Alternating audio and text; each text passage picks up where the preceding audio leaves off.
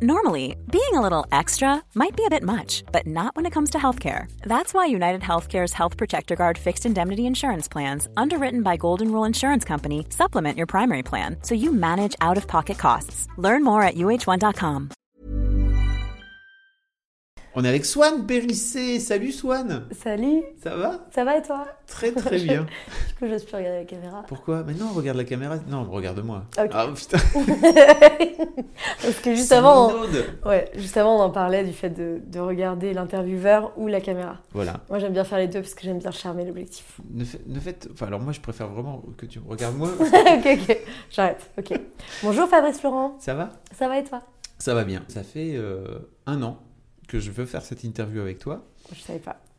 Euh, on a eu une discussion, toi et moi, il y a un an. Et euh, en fait, j'ai vraiment regretté de pas de pas l'avoir enregistré cette discussion. C'était une discussion où tu étais venu à la rédac et en fait, on Ouais. avait, on avait discuté euh, à cœur ouvert, n'est-ce pas? Et, et j'étais un peu déçu de, de- En fait, au plus la discussion avançait, au plus je me disais pourquoi il n'y a pas J'aurais dû mettre une une caméra, cachée. dans un coin ou un truc comme ça. Ouais. Donc je suis très ravi que, que tu aies accepté en fait de, de venir parce que je- l'objectif est de refaire cette discussion de la façon la plus naturelle possible, Super, si ça te va. Euh, en fait, je te disais, donc on s'était vu donc en septembre, je pense dernier, quelque Ouais. chose comme ça. Mhm. Je t'avais dit, écoute, Swan, euh, en fait, euh, t'es génial. Euh, je t'avais vu moi deux fois en fait sur scène euh, en juin où tu as fait, fait première fois. Ouais. Où tu racontais ton histoire avec ton mec euh, pervers narcissique qui vous avait envoyé dans un fossé en voiture et, qui, et qui c'est te, ça. et qui te tapait d'ailleurs euh, si je Ça, si c'était encore un bien. autre passage sur scène. C'est un autre mec aussi. Et- ah oui, donc après, t'avais un deux, donc le- la deuxième fois que je t'avais vu sur scène, c'était, je pense, un one match show, euh, Ouais. si je me trompe pas, Mhm. où tu étais venu raconter cette histoire où, où, euh, donc tu t'es fait agresser euh, sexuellement dans le métro. Ouais, ça c'était un troisième. Ah non, c'est encore un truc. Alors attends, non, il y a plusieurs histoires. Je pense que tu m'as vu trois fois sur scène. Et il y avait une fois où je racontais l'histoire d'un homme violent, donc une relation que j'ai eue avec un mec violent. Ouais. Une autre fois où je racontais un, un accident de voiture, un, un gros accident de voiture que j'ai eu. Et je pense que tu m'as vu aussi C'était la première fois parler euh, d'une agression sexuelle dans, que Oui. j'avais subie dans Le la mec rue. t'a cassé le nez, Voilà, euh, etc. Et Exactement. donc tu portes plainte et tu racontes tout ton cheminement juste de, de- Jusqu'à la l'agression jusqu'à voilà, jusqu'à Ouais. la prison. Euh, Avec ce grand sourire-là. exactement. C'est-à-dire que j'ai trouvé ça ça. tellement puissant en fait de te voir comme ça raconter des trucs qui sont extrêmement durs avec un, un grand sourire et des vannes parce que c'est pas que juste euh, du pathos c'est euh, je suis une victime et je m'en, je m'en suis pris plein la tronche Euh, il y avait aussi un vrai truc de, de thérapie en fait par le par, Mhm. par le rire et par euh, le fait de raconter ça sur scène je pense Ouais. et je t'avais dit, écoute, euh, Swan, je te suis depuis un petit moment. J'avais retrouvé un, un- un message de Kian, euh, je pense depuis en 2014 ou un truc comme ça, qui m'avait dit, il faudrait que tu suives euh, Swan Périssé. Et je- en fait, effectivement, je t'avais déjà vu sur scène. Et je, je t'avais dit, écoute, euh, moi je t'avais vu une fois ou deux. T'étais Ouais. un peu dans un truc, euh, je pense, où tu faisais un peu la meuf. Ouais, Je- euh, au là- début de ma scène. voilà, exactement, au Ouais. tout début. Où t'étais là, salut les filles, coucou, machin, tu faisais des trucs avec tes nichons et tout, euh, je sais plus. J'ai toujours beaucoup de trucs avec mes nichons. Tu hein. continues à faire des trucs avec tes Voilà. nichons et t'as Mais je les raison. utilise à d'autres fois. Exactement. Et euh, ça, ça match- pour moi, ça matchait pas du tout avec Mademoiselle. Et en fait, tu, tu te mettais dans, un, dans une représentation euh, de ce que je pense qu'on attendait de toi en tant que Ouais. fille. mhm. Et, euh, et en fait, tu m'as dit, écoute, ça me fait plaisir que tu me dises ça. Ouais. Et euh, tu m'as expliqué pourquoi tu avais changé en fait de, de, façon d'opérer, de façon d'être, de, façon d'écrire, etc. Et j'adorerais que tu me racontes ça et que tu racontes ça donc euh, Ouais. aux mademoiselles qui sont là devant, Avec devant leur écran. Quoi. Et donc, euh, moi, je suis humoriste depuis 4 ans. Donc, c'est vrai que j'ai commencé la scène d'abord avec un spectacle qui était plutôt un seul en scène, un peu poétique, etc. Où je, vraiment, j'étais entre le clown, le théâtre et le stand-up. Et ensuite, j'ai commencé vraiment à faire du stand-up, c'est-à-dire à épurer de plus en plus, plus de costumes, plus de décors et juste moi avec ce que j'avais à dire. Et je me souviens de ce dont on avait parlé euh, il, y a, il y a quelques années. En fait, je pense que j'avais envie euh, d'affirmer ma féminité comme euh, enfin j'avais besoin de revendiquer tout le temps en fait que j'étais une femme et que j'étais une fille et que parce que j'étais une fille je pensais ça et j'étais vraiment dans la lutte et dans dans le dans l'envie de dire euh, les femmes c'est drôle les femmes ça fait plein de choses euh, les femmes c'est comme c'est comme ça les femmes c'est des femmes fortes etc et en fait, ce dont on avait parlé, et je, le pense toujours, c'est qu'en fait, mon écriture, mon rapport à la scène, aux vidéos aussi, parce qu'entre-temps, je me suis développée beaucoup sur YouTube, a beaucoup changé euh, quand j'ai décidé d'assumer que j'étais une personne avec plein d'émotions et plein d'avis sur plein de choses, et que parfois ça rentrait dans la case c'est un truc de fille, mais que ça dépendait pas de moi, et que parfois ça rentrait dans la case de ah ça peut toucher tout le monde quoi.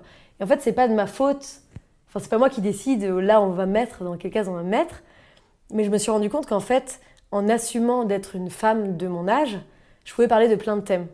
Et ce que je t'avais expliqué aussi, c'est que, en fait, euh, dans ma première année vraiment de stand-up, où j'ai fait euh, le spectacle qui s'appelle Tout est dit, où euh, je racontais bah, justement mon parcours en tant que féministe sur scène, dans un milieu d'hommes, etc. je parlais pas d'amour, je parlais pas de désir, par exemple. et en fait, ça fait complètement partie du quotidien d'une femme de 26 ans qui habite en France comme ça fait complètement partie euh, du quotidien d'un homme de 26 ans qui habite en France. Et je me suis dit, je vais plus assumer ça, en fait. Assumer mon désir, mon obsession de, de, recherche d'amitié, d'amour, de solitude, parce que c'était ce qui était sincère avec euh, ce que je ressentais à ce moment-là. Sans me poser la question de Ah, mais je suis une fille, donc faudrait pas que je parle d'amour. Ah, je suis une fille, si je parle de désir ou si je parle de féminisme, on va me dire ça, ça, ça. Et donc en fait, en étant plus sincère avec qui je suis, et ce que j'ai envie de dire, et eh ben ça a commencé à marcher quoi. J'ai trouvé mon public et j'ai trouvé ma voix de plus en plus. Donc parfois je vais parler d'un truc dit de fille, mais on va plus me dire ah t'es un, es une fille, on va juste me dire j'ai bien aimé ce dont tu as parlé. Et parfois je vais parler d'un autre thème, parfois des trucs très intimes, parfois des trucs euh, très politiques. Et en fait juste d'assumer de parler de ce dont j'ai envie quoi. Ça m'a libérée je pense. Quand tu dis, euh, en fait, si je parle de tel ou tel sujet, on va me dire euh, ça, ça, ça. En fait, qu'est-ce que tu redoutais exactement, en fait euh? bah, je, je, redoutais, ce que j'entends encore beaucoup, mais ce que j'ignore complètement maintenant, je redoutais et j'avais peur à l'époque de c'est que pour les filles. Et en fait, je me suis rendu compte un jour, mais il n'y a pas longtemps, hein, donc j'ai 26 ans, c'était il n'y a pas longtemps, peut-être il y a deux ans max, euh, on est 51% de femmes dans la population. Et si tu parles en tant que femme, même en t'adressant aux femmes, euh, tu parles en fait à tout le monde. Quand, quand on parle de trucs de mec, on dit jamais c'est un truc de mec. Rarement en tout cas, c'est pas vrai qu'il n'y a pas non plus du, sexisme inversé, hein, ni des catégorisations inversées. Mais euh, j'avais peur qu'on me dise c'est que pour les filles, c'est que girly. Et en fait, non, c'est le point de vue d'une femme. Et c'est mon point de vue à moi, avec ma vie de femme. Et je sais pas pourquoi ça me faisait si peur en fait. Et maintenant, quand on me le dit, je dis ouais, je suis une femme, ciao. Euh, enfin, c'était pas vu mes boobs, t'es dérangé quoi. Je sais pas pourquoi j'avais peur de ça en fait. Mais on me le reproche, c'est comme si c'était un reproche. Mm. Je dis bah ouais, ouais, mais c'est un truc de fille. Ouais, je suis, une fille, je suis une femme. Ouais, mais ça parle pas au mec. Alors, tant pis. déjà, c'est faux, mais si tu veux penser ça, tant pis. T'as eu un déclic? Euh, J'ai eu un déclic. Est-ce que j'ai eu un déclic? C'est ça, c'est le bruit du déclic. Il y a un an, tu m'as dit que c'est parce que tu avais notamment arrêté de. Après cette agression, tu avais arrêté de faire de la scène? Et donc, tu avais été obligé de t'arrêter de faire de la scène. Ah oui, c'est ça. Et que ce recul-là. C'est ça. Tu te souviens ou pas? Oui, je m'en souviens très bien. Parce qu'en fait, maintenant, tu sais, avec le recul, c'est vraiment ma transition de vie oui, et ça. tout. Donc en fait, euh, ce qui s'est passé, c'est qu'il y, a eu, il y a eu plein de précipitations dans ma vie. Moi, j'étais tout le temps, tout le temps sur, la scène, tout le temps à foncer. Euh, j'étais en force en fait, dans la vie et euh, dans le féminisme et dans l'écriture et dans ma, dans ma chasse au, succès, qui me paraît effarante maintenant parce qu'il faut juste se concentrer sur le travail. C'est facile à dire, hein, mais c'est ça qu'il faut faire, je pense. Et donc j'étais un peu précipitée et s'en sont suivi beaucoup de choses en fait. J'ai eu euh, un burn-out, enfin ce qu'on appelle un burn-out. Donc un jour tu te réveilles, tu fais Ah, j'ai plus envie.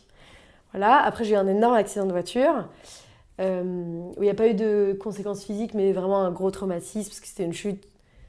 Enfin, c'était vraiment un miracle. Quoi. On a fait un truc de, une chute de 30 mètres, on est resté coincé dans la voiture avec l'essence, enfin, le, bordel, pas possible. Et ça, c'était pendant ton burn-out Ça, c'était pendant les vacances pour m'en remettre. Oh là là. voilà. Euh, où tu, commences à t'interroger pourquoi je suis dans cet endroit à ce moment avec cette personne? C'est pour ça que mm-hmm. J'en ai fait tout un sketch, en fait, où, tu- où tu- où je disais dans le sketch, euh, c'est pas que je veux pas mourir, c'est que je veux pas mourir avec ce mec. Parce qu'imagine, après, au paradis, tu te retrouves avec ce mec, tu vois. Et genre, Saint-Pierre, il croit que, vous êtes à deux, quoi. Il t'a réservé une chambre double et tout. C'est genre, t'arrives au paradis, tu fais Ouah, oh putain, pas lui Vraiment, donc pourquoi je suis là à ce moment-là? Comment tu peux être aussi isolé, quoi? Après, euh, il y a eu des problèmes professionnels qui s'en sont suivis parce que je suis revenue avec le même rythme. Je me suis retrouvée à m'embarquer à travailler avec une productrice avec qui j'aurais pas dû travailler. T'as fait une rechute en fait, c'est ça Ouais, une rechute d'accro au travail. Je suis toujours euh, entre. Je suis toujours borderline, moi, mais ça va, ça va, j'y travaille. Et après, qu'est-ce qui s'est passé? Après, il y a eu l'agression sexuelle. Ouais. Donc, je me suis fait attoucher euh, dans le métro et en repoussant le mec, ce qui m'est arrivé euh, plusieurs fois, parce que je me laisse pas faire. En fait, il m'a frappé au visage et donc j'ai eu trois fractures au visage.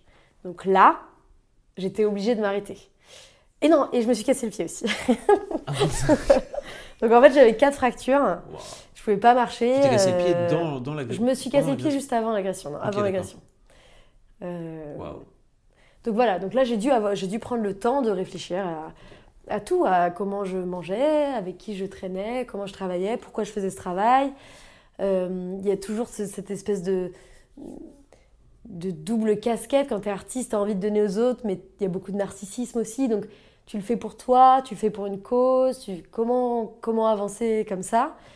Et oui, je- et, et ce qui s'est passé, c'est que donc après deux mois de repos, de rééducation, de, de réparation nasale euh, et de procès aussi, dont je parlais euh, Mhm. dans, dans mon spectacle, quand, dont je parle dans le spectacle qui vient, euh, je, je- je suis partie trois mois à New York faire du stand-up, toute seule. Voilà, donc j'ai pris euh, une valise et euh, je suis partie et je suis allée sur toutes les scènes à New York et j'ai dit Hello, I'm Fanny. Et donc là, ça a été une grosse libération parce qu'une un- repartir un peu de zéro et jouer juste sur euh, qui j'étais, libérée, sans regard d'autrui, sans burn-out, sans. Quand tu dis le regard d'autrui, ça veut Ouais. dire qu'il y a. Enfin, vous connaissez. les- tous les humoristes se connaissent Ouais. un peu, c'est ça, Mhm. sur la scène parisienne. Je pense que les lectrices, tu vois, de Mademoiselle connaissent pas forcément le, microcosme euh, du stand-up et de l'humour. C'est-à-dire que. Effectivement, vous finissez par euh, vous connaître beaucoup Mhm. et être un peu limite en vase clos, quoi. Ouais, Et tu as une image, euh, un peu comme au collège, tu sais, quand euh, tu t'es fait bolosser et que tu, Ouais, tu c'est passes du collège au, au lycée, tu vois, que tu peux permettre, ça te permet de, ouais, de redémarrer de zéro. C'est c'est un peu ça? Ouais, c'est un peu ça. Enfin, moi, j'ai jamais l'impression de m'être fait bolosser du milieu du stand-up. Mais euh, je pense qu'en fait, ça concerne. C'est pas du tout propre aux humoristes ou au milieu du stand-up. Je pense que quand tu passes trop de temps dans un endroit à faire le même métier, tu oublies un peu de t'ouvrir aux autres. Et euh, moi, en l'occurrence, c'est pas forcément le voyage que je considère comme une, expérience, même si j'aime beaucoup voyager. C'est-à-dire, je vais faire un grand voyage dont je te, parlerai avec plaisir. Mais c'est aussi euh, faire un job, juste genre prendre un autre job, tu vois, te libérer, partir en écriture, euh, suivre, euh, parler avec l'une de mes sœurs qui est sage-femme et qui, donc, est dans le milieu médical, qui fait naître des gens tous les jours. Enfin, tu vois, vraiment juste prendre du recul, t'apercevoir que finalement ta situation, c'est pas si mal et que tu peux rire de plein de choses et pas que faire des blagues sur le milieu du stand-up ou sur justement ah on dit je suis une fille, je suis pas une fille, je suis une fille. Je trouve ça tourne un peu en rond et c'est pas grave et j'encourage euh, toutes les femmes et les hommes qui commencent l'humour à être euh, mauvais parce qu'au début tu es obligé d'être mauvais et c'est trop bien et souvent les gens euh, quand ils me demandent des retours je leur dis bah t'es mauvais mais continue c'est trop bien. Et euh, ça serait inquiétant que tu sois trop bon. Ouais voilà c'est ça. Et trop c'est trop bien parce que tu vas devenir fort Mm. parce que je pense que le travail l'acharnement la persévérance ça paye. Mais donc euh, voilà ce- c'est ça le commencer de zéro quoi. Et quand je suis revenue à New York j'avais un autre rapport à la scène j'avais un autre travail un autre rapport à l'humour.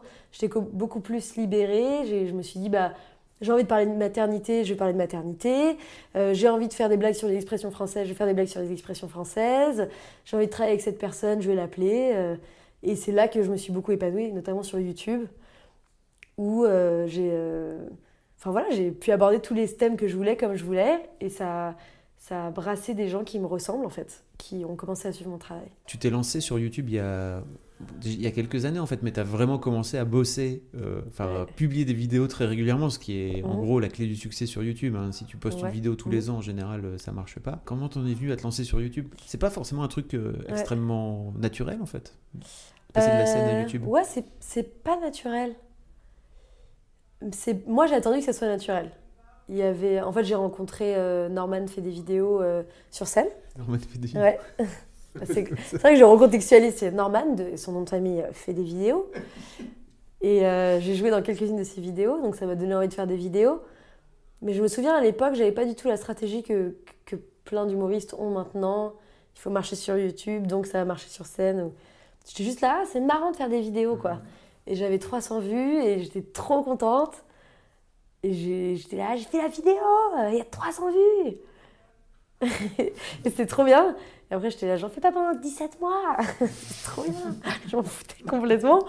Et j'ai encore ce rapport-là, j'ai l'impression, en fait. C'est juste que maintenant. euh, Non, tu t'es organisé maintenant. Tu ouais, je me suis organisée, bien sûr. Toutes les semaines ou tous les 15 jours Toutes les ça semaines. J'en ai pas sorti au mois d'août parce que j'ai trop travaillé Ouais. sur d'autres trucs, mais. euh, Mais ouais, toutes les semaines. Non, mais bien sûr, c'est pas vrai. Je pas, oh, j'ai envie de faire une vidéo aujourd'hui. Non, non, je, je dors pas la nuit. euh. T'as une vraie prod et tout. enfin, Ouais, c'est sûr. pas là Non, non, c'est vrai que je bosse comme une folle euh, avec, euh, les... avec une équipe technique que j'ai réunie aut- autour de moi, en fait. Donc, j'ai appris à faire du montage. Et puis, je me suis fait des, super copains. euh, un réalisateur qui s'appelle Mathieu Corneau. Mais ce que je veux dire, c'est que je suis l'envie, quoi. Je sais que si je me tue au travail, je pourrais faire une vidéo euh, tous les deux jours. Quali, moins euh, voilà. Et en fait, je me rends compte que j'ai besoin de respirer, de voir, de bouger, d'apprendre, de me tromper, de faire un projet qui coûte beaucoup trop cher, qui est beaucoup trop ambitieux euh, et qui est réalisable sur une chaîne YouTube quand on est euh, trois. euh.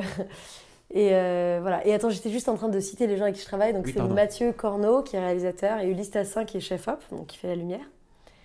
Et en gros, bah voilà, on s'est on s'est retrouvés. Eux, ils avaient envie de faire plus de films, euh, moi aussi. euh, on a avancé ensemble. Donc maintenant, je fais beaucoup de vidéos toute seule et puis beaucoup de vidéos avec eux sur certains projets. Tu les as rencontrés comment? Je les ai rencontrés en prenant des cours de montage avec Mathieu. Et Comment en gros, j'étais là, viens, on fait ça Comment t'as contacté Mathieu? En fait, je pense que c'est un truc aussi qui manque euh, aux lectrices de Mademoiselle, tu vois, Ouais. qui se lancent sur YouTube et tout. J'ai vraiment la sensation que t'es pas là pour enfiler des perles et que t'as décidé juste de tracer ta voie Ouais. et bas les couilles. Et à un moment donné, t'as besoin d'apprendre un truc, t'apprends un truc. Ouais. Un jour, tu décides de, de te mettre au montage. J'imagine que c'est pour gagner en indépendance et pour pouvoir te dire, Mhm. ok, en fait, je veux pouvoir faire mes trucs quasiment toute seule. Comment tu fais pour euh, appeler ce mec que tu connais, j'imagine, par ailleurs ou pas du tout? Alors, pas du tout. Ok, ouais, ça c'est génial. Euh, ce qui s'est passé. En fait, moi, pour moi, le métier de youtubeur, euh, d'ailleurs, on dit youtubeur, faudrait dire métier, vidéaste, oui, voilà, c'est ça. Faudrait dire euh, vid- vidéaste. Euh, c'est un métier d'entrepreneur. Donc, j'ai commencé, je me souviens, ma sœur a fait des études de cinéma, en fait, et on avait filmé des trucs, euh, pas si nuls d'ailleurs. Tu sais, quand tu regardes tes pre- premières vidéos, il y a des trucs entre-temps que j'ai fait vraiment nuls. Mais les premières vidéos étaient pas si nulles. Et on avait fait euh, beaucoup trop de comédiens et tout, et elle avait cadré, puis elle avait la flemme de faire le montage. Mhm. Et ça m'avait trop saoulée. ça m'avait trop saoulée, donc je me suis dit, je vais apprendre à faire du montage. Elle, elle avait pas terminé la vidéo. non, voilà, ça voilà. Parce que je comprends, parce qu'aujourd'hui, moi, j'ai des potes qui me demandent de faire des montages. Je dis non, parce que faut pas dire oui à un truc qui prend beaucoup trop de temps pour le faire bien, quoi. Et donc, je n'en veux pas. J'en veux Mhm. pas aux potes qui m'ont pas fait des montages à l'époque, puisque c'est grâce à leur refus que j'ai appris à le faire toute seule. donc, euh, c'est la vie. Mais donc, j'ai appris ça et. Mais j'avais déjà appris à faire euh, de Photoshop toute seule, parce qu'il fallait que je fasse des des affiches pour mes spectacles. J'avais trouvé une copine, ou j'avais googlé cours de Photoshop, je sais plus. Mais en gros, ce mec, Mathieu, je l'ai trouvé avec le mail cinéaste.org, et j'encourage tous les, toutes les vidéastes qui se lancent à y aller. Tu tapes cinéaste.org, en fait, c'est une newsletter que tu reçois tous les jours, avec, je sais pas, 170 annonces. Donc, euh, il y a des gens qui cherchent des comédiens, il y a des gens euh, qui sont comédiens pour des films, etc. Il y a des annonces payées, des annonces moins payées et tout. Et là, c'était un mec qui disait Je donne des cours de montage, 20 euros de l'heure, je crois, un truc comme ça. Je me suis dit Une pipe, c'est moins cher, donc euh, tu vois, c'est vraiment une mauvaise blague. Et. ça. Et, et en gros, je me suis dit Ça vaut la peine. Et on a commencé à prendre des cours de montage. Et je l'ai embobiné, quoi. Au début, je l'ai payé pour faire du montage. J'ai dit, ouais, on peut faire ce projet. J'ai besoin d'un cadreur. euh, viens, on fait ça, on fait ça. Est-ce que tu aimes bien ce montage et tout? Et puis, on a commencé à faire des trucs ensemble. J'avais pas d'argent, quoi. Je, c'était mes- tout- moi, toute ma vie, c'est des hauts et des bas financiers, quoi, d'être euh, youtubeuse, enfin, d'être humoriste. En ce moment, ça marche. Peut-être ça marchera pas dans 5 ans. Ça va pas marcher longtemps. Donc, mais tout l'argent que j'ai, j'ai toujours investi dans les formations, en fait, pour être indépendante, absolument, quoi. Donc, Photoshop, euh, euh, étalonnage, euh, montage, cadrage. Je me souviens, ma caméra, c'était mon ex qui me l'avait offerte. Et genre, j'ai rompu avec lui le jour d'avant de la caméra. Il m'a dit, je garde la caméra. Et j'ai fait un chèque de 2000 euros, j'avais pas 2000 euros sur mon compte. Et euh, dans un. Comme ça, euh, tu vois, je- je en fait, il faut manipuler les hommes pour être sur YouTube. C'est ça Ah que je voulais non. dire. Non, mais en gros, c'est vraiment de la débrouillardise et de la persévérance de fou, Oui. quoi. Je pense, en fait, au-delà de la quoi. manipulation, je Ouais. pense surtout que tu emmènes les gens par ton enthousiasme. Ouais, C'est-à-dire que pense, ouais. le pauvre Mathieu, il a dû tomber sur toi un jour, tu as dû l'embarquer dans la tornade Swan Périssé. Ouais, tu vois. Il- n'a pas pu faire autrement que de faire Ok, je vais dessus parce fait, ça a l'air d'être cool d'être avec toi. J'imagine que tu as, mis longtemps avant de le payer. Je sais pas aujourd'hui, peut-être que tu le payes aujourd'hui, peut-être pas, j'en sais rien en fait. Bah, en fait, ce qui se passe, c'est que dès qu'il y a de l'argent, euh, c'est pour tout le monde, quoi. partager. Direct. Et là, on va par exemple, on va partir faire un documentaire dans le monde entier. Et, et je pars avec ces deux personnes qui ont toujours été fiables. Mais là, c'est Mathieu et Elise, et c'est trop bien. Mais il y a aussi beaucoup de gens qui m'ont aidé. euh, et c'est eux qui. D'ailleurs, c'est eux qui disent jamais c'est moi qui t'ai lancé. Parce que c'est souvent les gens avec qui tu as travaillé une demi-fois qui disent c'est grâce à moi. Tu vois. Ouais.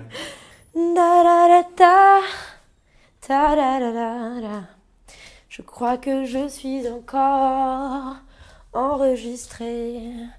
Alors je fais un petit solo de chant. En fait, moi je suis amoureuse des projets, quoi. Donc si c'est de la scène, si c'est de la vidéo, si c'est euh, travailler euh, avec une marque, si c'est euh, faire le montage pour un copain, je veux que ce soit au top et qu'on soit deux ou 35 personnes, il faut qu'il y ait le monde qu'il faut pour faire cette, cette, cette vidéo. Donc, au fur et à mesure des années, je me suis rendu compte que c'était un peu un métier de producteur et même de productrice. Je pense que tu, tu me dis comme si c'était un peu un métier, non, mais un métier de ça. productrice, quoi, clairement. Parce qu'on me demande souvent ce que je fais. Moi, je, enfin voilà, je pense vidéaste comme ça, en tout cas en commençant tout seul comme ça, c'est un métier d'entrepreneur. Moi, je, fais, je sais tout faire, quoi. Ça vient d'où cette exigence? Si on remonte euh, peut-être à la Euh. petite Swan Périssé, je ne sais pas. Je pense que ça vient du conservatoire. Ah. Euh, voilà, j'ai fait le conservatoire euh, piano. Donc, genre, à 5 ans, tu passes des auditions euh, devant des jurys. euh, tes pieds, ils touchent pas le sol. Enfin, mes pieds touchent pas, touchent toujours pas le sol, mais ça, c'est rapport à la soupe. Euh, Et t'as as genre euh, 18 jurys, enfin, j'exagère, mais t'as 5-6 personnes qui te mettent des mentions, félicitations ou, ou passables. Et ça fait peur et c'est très exigeant, mais c'est une rigueur quoi. Je pense Quand que ça vient de là, piano- ouais. quand tu te mettais devant le piano, que tu démarrais un nouveau morceau, il fallait que ça soit perfect. Euh, c'est pas moi qui décidais, hein, c'était les profs. hein. Mais non, mais moi je trouvais que- ça cool de faire juste euh, Yann Tiersen et tu sais que je respecte Yann Tiersen, Ouais. Yann Tiersen, mais j'ai toujours admiré mes copines qui apprenaient la musique en écoutant. euh, moi j'avais des partitions, j'avais du solfège, j'avais des examens. Un peu dur au mal, quoi, c'est ça. Ouais, j'étais très très bonne élève à l'école. Quand est-ce que quand est-ce que je me suis fait gronder Normally, being a little extra can be a bit much, but when it comes to healthcare, it pays to be extra. And United Healthcare makes it easy with Health Protector Guard fixed indemnity insurance plans. Underwritten by Golden Rule Insurance Company, they supplement your primary plan, helping you manage out of pocket costs without the usual requirements and restrictions like deductibles and enrollment periods. So when it comes to covering your medical bills, you can feel good about being a little extra. Visit uh1.com to find the Health Protector Guard plan for you. Je sais plus quand. Je sens que t'es en train de ressortir. je sais plus quand j'ai dû faire des devoirs, quoi, ou je sais plus quoi. Et ça m'a foutu une angoisse pas possible parce que je, je peux pas mal faire mes devoirs. Mais maintenant, je l'ai mis au profit de ma création qui n'est pas euh, droite, quoi. T'étais bon élève, t'as as fait euh, une école de commerce, une grande école de commerce, t'as fait HEC. Euh, non, j'ai fait Sciences Po Paris. Sciences Po Paris. Ouais. Il y a un truc qui m'a fasciné chez toi. On- Donc, tu étais au Frames Festival Mhm. Et il y avait une euh, conférence sur euh, les meufs et YouTube. Ouais. Et, euh, et toi, tu t'étais alors, t'étais assise. Alors, voilà, tu étais comme ça, assise. Alors, ça, ça ne se voit pas, hein, parce que je suis gens derrière la caméra. genre. Et tu t'en battais un peu les couilles. Ouais, c'est et clair. là, et tu ne tenais pas en place pendant, ce- pendant ce- cette Ouais. conf. Et d'ailleurs, à un moment donné, tu t'es levé tu as dit Excusez-moi, je me lève. hein, parce que- Putain, le Et cinéma, t'es venu dire. Mais Ouais. pour moi, en plus, c'était pas du Ouais. cinéma, t'étais pas en train de jouer Ouais. un rôle, t'étais juste en train d'exprimer ce que t'avais au fond de toi, qui était Les meufs, c'est de l'argent. Vous êtes là pour gagner votre vie. Vous êtes. C'était un vrai truc de. arrêter de, de vouloir jouer petit, petit bras et de vouloir jouer clair. petit généralement. Tu as une vraie approche de business, tu as Ouais. une vraie approche de productrice. C'est-à-dire que quand tu as une OP euh, avec une marque potentiellement, tu disais qu'en fait tu leur envoyais des devis. Et, Ah, mais euh, et tu leur envoies Ouais. combien ça coûte euh, par poste, etc. Donc tu as un vrai truc, pas juste tiens en fait je te fais un forfait et puis démerde-toi avec ça. quoi. Ouais, ouais. Sur, pour montrer à quel point ça coûte cher. En fait, je pense que bah, justement avec YouTube et avec euh, plein de métiers comme ça, ou même la scène, où en fait on, on nous met cette image dans notre tête qu'on a de la chance de jouer, qu'on a de la chance de faire des vidéos, qu'on a de la chance qu'on s'intéresse à nous. Et en fait, c'est un travail de dingue. Enfin, moi, j'ai, je sais pas, j'ai investi des milliers et des milliers d'euros dans ma boîte, enfin que je suis en train de créer, pour pouvoir faire ces vidéos, pour pouvoir faire de la scène. J'ai passé des années à travailler comment on fait des blagues. Je suis allée aux États-Unis. Euh, j'ai fait Sciences Po Paris, je sais travailler avec les marques, je sais tourner, monter, euh, réunir des équipes, euh, je sais s'il me faut 3 personnes ou 27. Et ça, en fait, dans n'importe quel autre métier que YouTube ou humoriste, ça coûte euh, 25 000 euros pour faire une vidéo. Et là, on va te dire Ah, t'es humoriste, euh, viens jouer pour, euh, pour 50 euros au chapeau, ou, euh, ou on te donne 300 euros pour faire une vidéo. Donc, c'est pas grave, c'est des amateurs qui te demandent ça, mais moi, je travaille pas avec des amateurs, en fait. Et je suis professionnelle et je suis entourée de gens brillants grâce au travail et à l'acharnement que, que j'ai au quotidien. Et ils sont brillants grâce à leur travail et leur acharnement. Et je travaille pas avec les nazes. Par contre, j'encourage les nazes à devenir plus forts. Parce que j'étais super naze et je suis encore super naze pour des trucs. Plein de trucs où je dis, yeah et puis je travaille comme une malade, mais pour arriver là où je veux. Donc voilà, moi je suis très très ambitieuse artistiquement et je me suis rendu compte que bah, sans euh, les moyens, on peut pas faire des choses bien artistiquement, en vidéo. Après, il y a des génies euh, partout et c'est super. Mais il faut travailler en fait. Et moi, quand on me dit euh, fais un truc génialissime, souvent je travaille avec des marques, elles me disent on veut ça. Et là, je leur dis bah, c'est tant de personnes, tant de jours de tournage, tant d'argent. Ils disent ah oui, mais bon. et c'est pas grave en fait. C'est pas grave, c'est juste qu'on travaille pas dans le même cours et puis voilà. Tu disais aussi que tu faisais tourner tes, tes devis, enfin en tout cas tes modèles de devis. Ouais, ouais, moi j'arrête pas d'envoyer ça. Bah encore euh, avant-hier, euh, j'ai envoyé un devis à Le Corps, la Maison, l'Esprit. Donc euh, Laetitia, je connais pas son nom de famille. Laetitia. Ouais, Laetitia. Euh, qui m'a dit, t'as changé ma... elle m'a dit, t'as changé ma vie parce que de l'écrire, en fait, je me suis rendu compte de tout le travail que je faisais. Et on, on s'est skypé au Brésil, elle, passe sa vie dans le monde, quoi. Mhm. Et je lui dis, mais comment tu fais pour une, une vidéo par jour? T'es une bosseuse. Elle me dit, bah j'ai pas de vie sociale, je travaille comme une dingue. Et je, fais, je lui dis, moi aussi, sauf qu'on n'a on n'a pas les mêmes vidéos, les Mhm. mêmes échéances et tout. Et on, en fait, on est des businesswomen, faut arrêter de, de dire le contraire. Euh, Moi, je suis une businesswoman, et ça veut pas dire que je suis pas à fond dans l'artistique et pas passionnée. Et j'ai envie d'entraîner les gens avec moi dans, dans le succès. Et surtout, ce qui compte le plus pour moi, c'est les projets, enfin la qualité des projets à la fin. Mais ça, ça passe par la négo et assumer qui tu es, tu vois. Et c'est pas grave en fait, les gens qui, qui disent oui, mais bon, euh, t'es mignonne. J'ai une copine productrice, euh, j'ai une copine productrice euh, de vidéos, justement YouTube et tout. Elle m'a dit quand on t'invite comme ça à faire partie d'un network, parce qu'il y a beaucoup de networks Mm. euh, qui veulent travailler avec moi ou des boîtes de production, j'ai des offres intéressantes et d'autres ridicules auxquelles je réponds même plus. Et, euh, et elle m'a dit la prochaine fois qu'on te dit ouais, ça serait cool de t'avoir dans, notre équipe euh, pour avoir une petite touche féminine, tu, rép- tu réponds ouais, bah, je, suis, surtout très compétente. J'étais là, oh, mais tout de même. Elle me dit non, mais c'est vrai, enfin, faut arrêter quoi.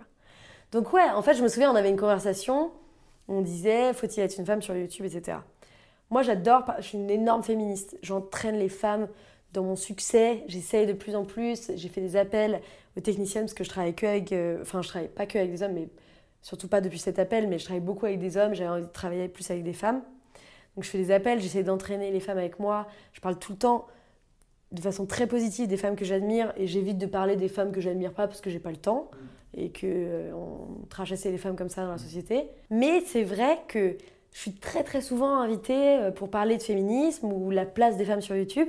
Et à un moment, j'ai envie de parler de comment j'écris des vannes, comment j'ai réalisé ce truc, comment j'ai fait pour euh, réunir une équipe de 25 personnes alors que j'avais pas d'argent, comment j'ai fait pour avoir un steadicammer, euh, 10 comédiens et tout, parce que c'est ça mon métier en fait. Donc je veux bien parler de la place des femmes sur YouTube, mais j'aimerais bien parler aussi de mon métier. Euh, donc je- j'en parlais avec Natou il y a pas longtemps, et euh, je vais pas refuser de, parler de féminisme et de l'importance des femmes sur YouTube. J'ai envie de dire, les meufs, travaillez, donnez-vous les moyens de vos ambitions. Voilà.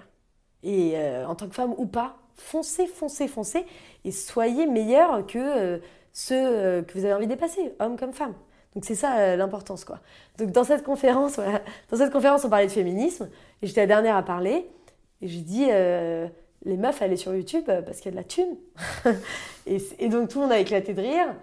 Et euh, d'ailleurs je me suis rendu compte que je disais ouais je sais que je passe pour une vénale. Et après j'ai regretté. Excusé, Voilà, de- c'est ça. t'étais en train de C'est t'excuser. ça, de- c'est ce que tu m'as dit. Il n'y a pas besoin de s'excuser. Les Mm. hommes, ils s'excusent pas de ça.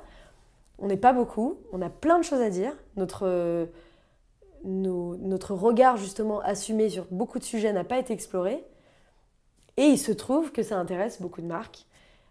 Euh, il se trouve que tu peux très bien, moi j'assume complètement, tu peux très bien euh, assumer euh, ton féminisme sans l'instrumentaliser, mais, mais juste débloquer les budgets que tu veux pour faire les projets artistiques que tu veux. Et c'est ça la vie d'artiste aussi. Et donc euh, je dis aux filles, euh, bah, foncez quoi, montez votre boîte. euh, tu sais pas faire du montage, apprends. Tu sais pas faire du cadrage. On a mis des mains, dans- on a mis des caméras dans les mains des petits garçons depuis toujours. Et toi, c'est seulement à 25 ans, bah apprends. En quoi c'est plus difficile que d'aller à la salle de sport? Truc que j'ai jamais réussi à faire. Faire de la natation, moi quand je fais de la brasse, mon bras droit il fait tout le temps comme ça. Enfin, il y a bien des gens, il y a bien des gens qui apprennent à nager, genre donc on peut apprendre le, le business quoi. Et ça, ça m'a, ça m'a apaisé en fait. Quand j'ai commencé à être payée à la hauteur de mon travail, Mm.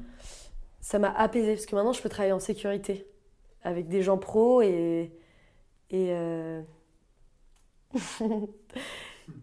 et c'est c'est super quoi. Voilà, donc maintenant je travaille avec euh, des gens, je peux déléguer de plus en plus justement parce que on- j'arrive à, à travailler sur un business pérenne, je, je le souhaite, Inch'Allah. Et, euh, et quand il n'y a pas le budget pour faire ce que je veux qualitativement, c'est pas grave du tout. Et par contre, quand j'ai des potes qui ont un super projet et qui me disent il y a zéro euro, mais on va se tuer pour, bah là je peux dire oui. Je suis plus apaisée. Je suis plus dans la lutte à essayer de prouver, à essayer de gratter. euh, euh, 10 000 euros, je, enfin, je m'en fous quoi. Je parle trop, hein, je parle trop. hein. Aujourd'hui, tu joues le jeu ou pas, mais aujourd'hui, on vit dans un monde euh, de business et en fait, les femmes, si elles sont dépendantes de l'argent, elles vont euh, accepter des trucs qui sont pas à la hauteur de leurs ambitions artistiques. Et moi, je fais plus. S'il y a des gens qui me demandent, qui tirent trop sur la corde, euh, qui me disent euh, c'est 6 000 euros, mais tu dois faire ça, ça, ça, je dis bah non, au revoir. Ils, reviennent avec plus. C'est pas parce que je veux 12 000 euros dans mon porte-monnaie, c'est parce que je développe un business, j'ai des gens à payer. Et c'est trop bien, et je suis trop fière d'eux, et je veux qu'ils soient heureux de travailler avec moi, et qu'ils puissent rentrer chez eux, euh, payer leur loyer. donc c'est ça, c'est ça que je veux communiquer, quoi. Soyez pas dépendante de l'argent, et pour ça, affirmez-vous. C'est tout. Voilà, Tu parlais de, tu, c'était tout pour moi. tu parlais de que tu partais en voyage autour du monde. Mhm. J'imagine que c'est ton projet euh, de la rentrée, enfin de, Ouais. de là, de l'automne, quoi. Ouais, ouais, ouais. Qu'est-ce que c'est, de quoi ça parle? Euh, donc moi, je fais partie d'un pro- un programme international qui s'appelle Creators for Change. J'ai bien réussi à le dire, c'est stylé. C'est un programme, euh, on est 30 dans le monde. Et en fait, euh, YouTube, Google nous a donné une subvention pour en gros euh, faire des vidéos qu'on voulait, qui, euh, qui auraient un impact social. Et je me suis dit, bah, qu'est-ce qui me passionne le plus dans la vie et qui a eu plus de... qui m'a créé le plus de déclic. Et je me suis dit, c'est l'humour. c'est l'humour et les messages que tu peux transmettre à, à travers l'humour. Donc en fait, je vais donc à Paris, à Bombay, à New York et à Montréal et je vais interviewer des alors je vais, je vais faire beaucoup trop de trucs, c'est impossible à faire mais je vais interviewer des humoristes qui m'ont bouleversé d'une façon ou d'une autre. Donc j'interviewe Kian dans deux jours, je suis Ah, super cool. contente, ouais, on va discuter tranquillement. Et en leur demandant est-ce que vous avez l'impression de faire de l'humour en- engagé? C'est quoi l'humour engagé ou pas? Et qu'est-ce que vous provoquez comme changement selon vous euh, sur les gens? Pourquoi vous faites ça? Qu'est-ce que vous avez envie de raconter?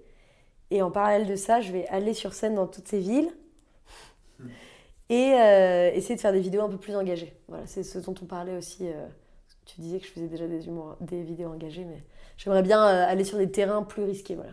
En fait, à Frems, tu dis ça parce Mm. que à Frems, tu disais que tu faisais de l'humour et que tu Ouais. faisais des blagues. Ouais. Et je, donc j'étais intervenu dans le public en disant quand même, si on connaît pas si on connaît pas ce que tu fais, euh, tu, tu, passes juste vraiment pour une meuf qui fait des proutes d'aisselle. Alors qu'en fait, euh, faire des proutes d'aisselle. C'est très bien de faire des proutes d'aisselle, mais en fait, tu ne fais pas que des proutes d'aisselle. C'est-à-dire que tu fais des proutes d'aisselle, mais tu as aussi un vrai fond dans tes. Tu essaies d'amener des messages. Quoi. Je trouvais que.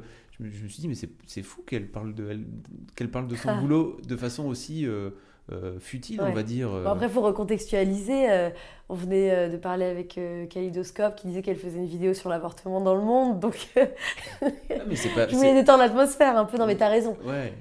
C'est pas parce qu'elle elle, effectivement, elle fait des super boulots sur l'avortement, que, en tout cas sur le, les vidéos de l'avortement dans le monde, que ton boulot n'est pas. Voilà. C'est gentil. C'est vrai que j'ai plein, de plein de choses à dire en tout cas. Donc j'essaie qu'il y ait un propos dans chaque vidéo. Là, par exemple, j'ai eu une, inondation atroce chez moi. J'ai fait une vidéo rigolote sur l'inondation. Et à la fin, je dis, bah, n'oublions pas que c'est cool d'avoir un, toit et des murs pas mouillés.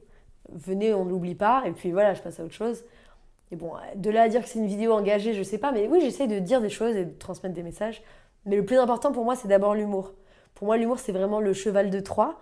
Donc, euh, en fait, les gens, ils éclatent de rire, ils baissent leur barrière, et après, tu peux tout chambouler à l'intérieur. mais en positif aussi, pas en tuant tout le monde, quoi. Mais... Euh, donc, euh, c'est ça qui me fascine, en fait. Comment tu fais rigoler les gens, ils se détendent, et tout à coup, ils comprennent des choses qu'ils ont refusé de voir. Mm. Quand tu avais un débat en force avec eux, quand tu leur faisais lire des articles scientifiques, historiques, comment, genre, quand tu éclates de rire, tu te dis, mais c'est absurde, ça, en fait. Et c'est ça, le stand-up et l'humour, et ça me passionne. Ça me passionne, c'est c'est pour ça que je fais ça. Mais depuis, depuis trop longtemps, ça me passionne. J'avais fait un vieux docu à l'iPad, euh, genre, il y a des années, euh, sur les clowns. Euh. Enfin, ça, ça, me, ça, me, fascine. Ça fait des années que je veux faire ce, ce reportage, en fait.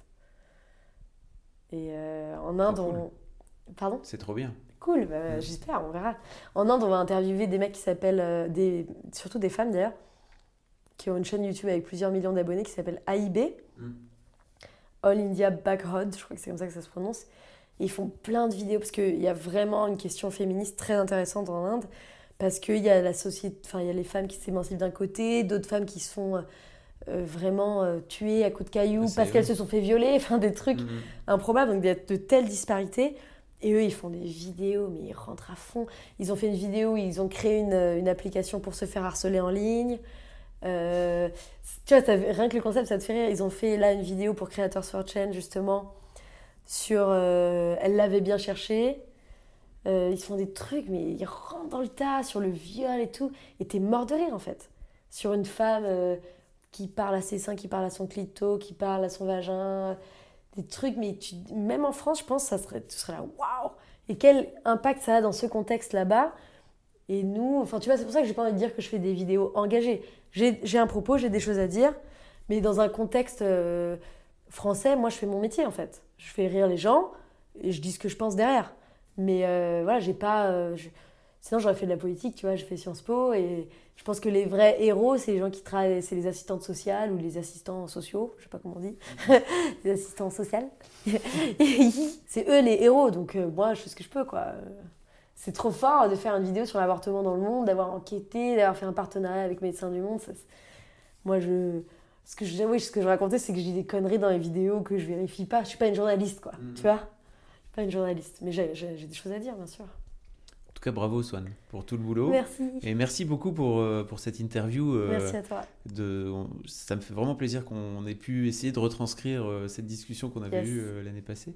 Et puis, bah, allez donc suivre Swan. C'est pas possible que vous les, si vous lisez Mademoiselle régulièrement, on parle, on parle régulièrement de toi. C'est pas, c'est pas possible. Allez voir ce que, ce que Swan. On mettra tous les liens, etc. etc. Et, et ma chanson d'abonnez-vous aussi. C'est exactement. On va la mettre à la fin.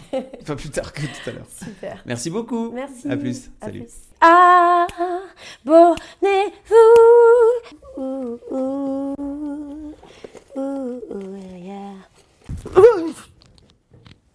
T'as bien aimé cette vidéo, non? Mettez un pouce bleu, par exemple, ou un pouce euh, violet. Abonne-toi. Clique. Clique. Ouais.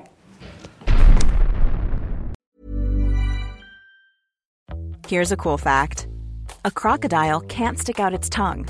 Another cool fact you can get short term health insurance for a month or just under a year in some states. United Healthcare short term insurance plans are designed for people who are between jobs, coming off their parents' plan, or turning a side hustle into a full time gig. Underwritten by Golden Rule Insurance Company, they offer flexible, budget friendly coverage with access to a nationwide network of doctors and hospitals. Get more cool facts about United Healthcare short term plans at uh1.com.